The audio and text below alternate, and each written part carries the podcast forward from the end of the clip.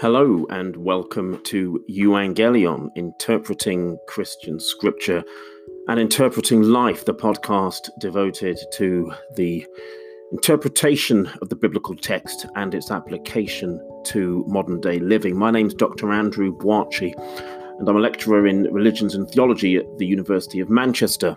Uh, my specialist area is New Testament studies, and I spent most of my um, professional life interpreting the work of the Apostle Paul, but I'm very much interested in the origins of ancient Christianity uh, and in Jewish texts across the board. And the purpose of this podcast really is to think through uh, the biblical text and to ask the question, which I'm sure many people ask all the time uh, what does it mean uh, to apply these texts? And that's uh, a fairly sort of bold claim apply these texts, uh, and it's a particularly bold claim, uh, I think, when we're thinking of texts like the Pauline epistles. Uh, the Apostle Paul uh, wrote to deal with problems in churches which he had some connection with. Uh, he didn't write so that later generations of readers could pore over his texts and think about what they mean for their lives some 2,000 years later in a completely different cultural context. And yet, there is so much that we, as modern believing people, can gain from uh, immersing ourselves in these powerful and punchy little texts. And so, for the next few weeks, uh, I'm going to be sharing from the book of Galatians, which is uh, the letter that I wrote my doctoral thesis on. It's a letter that I'm absolutely fascinated with, and it's one that very much immerses us into the heart of Pauline theology. Now, in this podcast, I want to make as few assumptions as possible about your acquaintance with the biblical text. Uh, it doesn't bother me particularly if you are a religious person or not. Uh, I don't mind what you believe about the world, about religion, about the Bible, uh, or even particularly about me. um, what matters uh, is that you are interested in spiritual things. Um, I think this podcast will probably be most meaningful to uh, people who have some faith. Um, but I also want it to be useful to people who are questioning faith. Uh, questioning is something that I always encourage in the journey of faith. So, why Galatians? Well, as I say, Galatians is the letter I think more than any that takes us very much into the heart of the Pauline enterprise. By the Pauline enterprise, I mean the task with which he believed he had been uh, set by the God of Israel, and that task was to bring the message of the gospel of Jesus of Nazareth to the non Jewish world. No mean feat for someone like Paul, a self professed Pharisee, one of the strictest Jewish sects about which we have any information at all. So each session, I'll read a short section of Galatians 1. I'll, I'll use the New American Standard Bible um, for reasons I won't go into now, except to say that it's a well respected translation. It's fairly literal um, and yet um, is not so wooden that it's difficult to understand. Um, here and there, I will intersperse the translation with translations of my own directly from the uh, original Greek text. Sometimes I think certain nuances get missed in English, but my purposes are to try to open up this text, to try to help you to understand uh, the narrative behind the letter, the stories that Paul draws upon, his um, Hebrew Bible background, his background in Greek philosophy, and his um, background living as um, someone uh, in the uh, imperial context of ancient Rome, the dominant power of Paul's day. So, let's jump straight in. Galatians chapter 1 in the New American Standard Bible reads as follows Paul, an apostle, not sent from men nor through the agency of man, but through Jesus Christ and God the Father who raised him from the dead, and all the brethren who are with me, to the churches of Galatia, grace to you and peace from God our Father and the Lord Jesus Christ, who gave himself for our sins, so that he might rescue us from this present evil age, according to the will of our God and Father to whom be the glory forever and ever. Amen. It's Galatians 1 1 through 5. Now, any of you who know anything about ancient letter writing, there are certain conventions that letter writers normally follow. Uh, they'll announce their name, the uh, recipients of the letter. There'll be some kind of a thanksgiving, a grace, a well wish.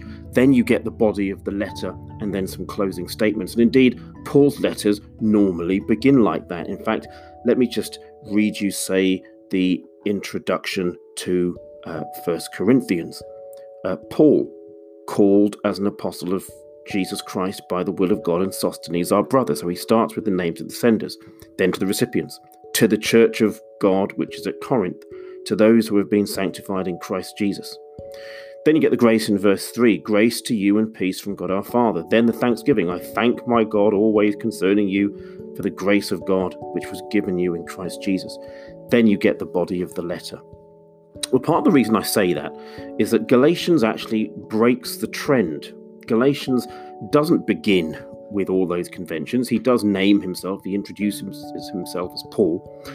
Um, but then he goes straight into what seems like a very defensive stance. He starts talking about the fact he is an apostle, which is a word which in Greek means someone who has been sent. Uh, and yet he then stresses the fact that he wasn't sent by any group of men, presumably some uh, Christian community, nor was he sent by any particular individual, perhaps one of the early Christian leaders like Peter or James, but rather he was sent through Jesus Christ. He goes on to elaborate this a little later in chapter 1. We'll look at that in weeks to come. And God the Father he was sent through Jesus Christ and God the Father. Now, he wasn't sent twice. Presumably, Paul wants some connection to be made here. But through Jesus Christ and God the Father, who raised him from the dead. The importance of that is hard to overestimate in a letter like this. And again, that God is identified as the one who raised Jesus from the dead becomes critically important for the letter as we go through. And he says he writes to the churches of Galatia. Now, without wanting to go into too much of the detail here, there is uh, some scholarly debate about exactly what Galatia refers to here. Uh, and there are some who think Paul is writing to ethnic Gauls, that is, people actually from the area of southern France. Any of you who are familiar with the Asterix comics will know uh, something about Gaul. Um, or was he writing to people who may not have been ethnically Galatian, but just lived in the provinces which the Romans called Galatia. It doesn't make a huge amount of difference to the interpretation. Um, there are some questions about the dating of the letter, which may depend on that, especially if you're trying to square Paul's details with the details that Luke gives in the book of Acts. But from this defensive opening and the identification of God as the one that raised Jesus from the dead, we come to this next slightly strange part right after the grace, which eventually appear, appears in verse 3. But in verse 4, Jesus is described as the one who gave himself for our sins so that he might rescue us from this present age of evil. So Jesus, in Paul's mind, came as a rescuer. And what is it that Jesus came to rescue people from? Well, this present evil age. This is very typical of Jews of Paul age, especially those who saw the world in what is commonly known as apocalyptic terms. That the world was divided into two ages an age where sin reigned, where corruption uh, and greed and evil ruled. Uh, a time when the good things that God had promised in the scriptures had not really taken shape in the way that perhaps later readers might have hoped. And yet there was a future age, a time to come, a time when God would resolve everything that was wrong with the world by some climactic event. Well, for many years, scholars treated Paul, uh, Paul's letters as if that great climactic event after which God would put things right was the time that Jesus returned, what's often referred to as the Parousia, the second coming of Christ.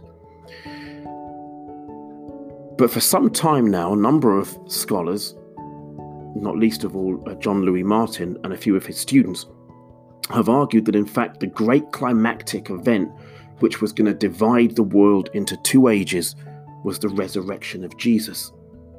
Perhaps that's why Paul chooses to identify God as the one having raised Jesus from the dead, because there's something about Jesus' resurrection from the dead which points to the division of this world into two ages an age before Christ and an age, um, well, an age before Christ's death and resurrection, and an age after Christ's death and resurrection. And indeed, in, a little later in Galatians 2, when Paul is describing his own interaction with the risen Christ, he uses very similar language to the language he uses here in Galatians 1 4, which strongly suggests that he believed that Jesus had come in some way to begin this new age, that the risen Christ was in some way an emblem of this new age, that a new thing, a new chapter in the divine economy had begun, that new doors were opening up, that new possibilities were beginning.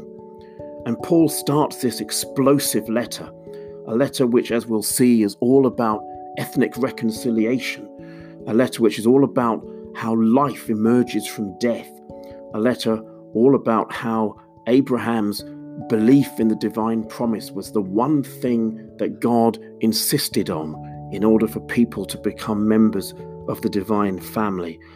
He begins this explosive letter by identifying the fact that he was called by Jesus Christ and God the Father who raised him from the dead. There's something about the raising of Jesus which is so central to what Paul believes about God's vision for reconciling the world to himself. And the fact that Paul says that he wasn't sent through a man, and yet then goes on to say that he was sent through Jesus Christ, raises all sorts of interesting questions. Now, I don't think Paul was suggesting that Jesus Christ was a woman but perhaps he was suggesting that there was something about Jesus Christ which was more than a man. Indeed, the fact that he then goes on to describe God the Father as the one who raised him from the dead, perhaps Paul wants us to know specifically that he's speaking about the risen Christ, that it's the risen Christ who called him, and that the risen Christ is not just a man, that there was something especially powerful about this calling.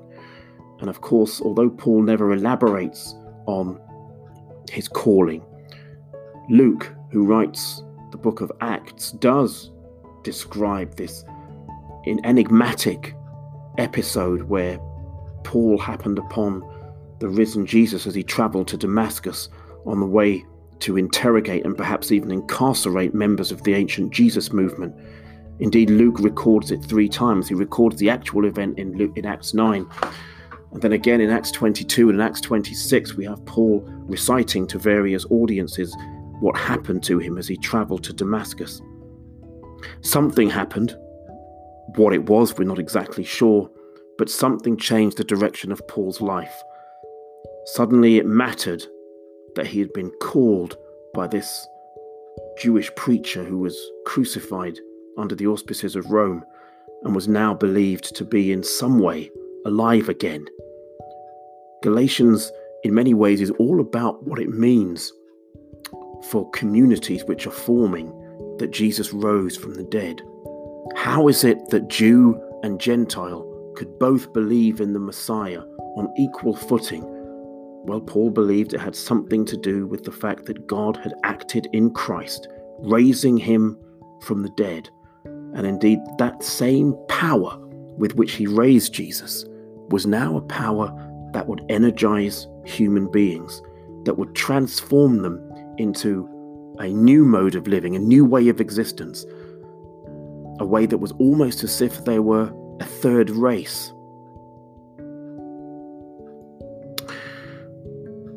There are times in all of our lives when there are dramatic turnarounds.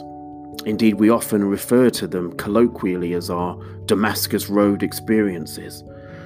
Times when it's almost like the scales fall from our eyes, a detail again that Luke includes in his account of Paul's calling. There are times in our lives when it's like cold water has been splashed on our face and we're forced to be real and honest about the path in front of us. Paul had spent his life harassing the fledgling Jesus movement. Now he became its chief spokesman. It's difficult to believe, for and difficult to conceive, even for us as Westerners in the 21st century, just how dramatic a turnaround this was. And sometimes when people turn to Jesus these days, there is a dramatic turnaround. Other times, although there's no obvious dramatic turnaround, and it's not as if you've, some people go from, you know, being, having, you know, sort of addiction issues or coming from really dark places to discover that Jesus is the Christ. Others, the change is not so obviously dramatic. But internally, I think it always is. There's always a dramatic turnaround. Moments in our lives when it's like the world just stands still. And at those moments, it's so important that we stop, that we look, and that we do our level best to listen. Know, as I record this reflection, the world is going into a strange sense of lockdown because of a public health scare involving a particular virus which started in one part of the world and now has pretty much gripped all of the world. I am making no judgments and no claims about why that's happening. I'll leave that to the speculations of any of you listening. However, it's one of those moments when oftentimes it feels like the world is standing still.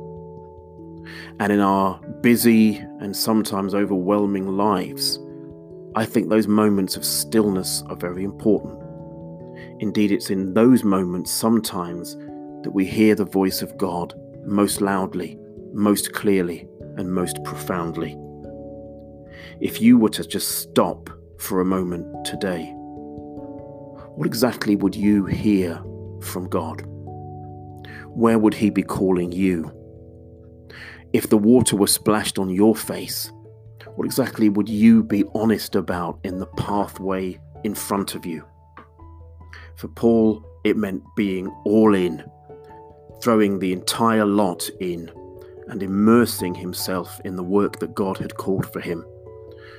Perhaps the same call is true for all of us. Perhaps now is as good a time as any to stop, to look, and to listen.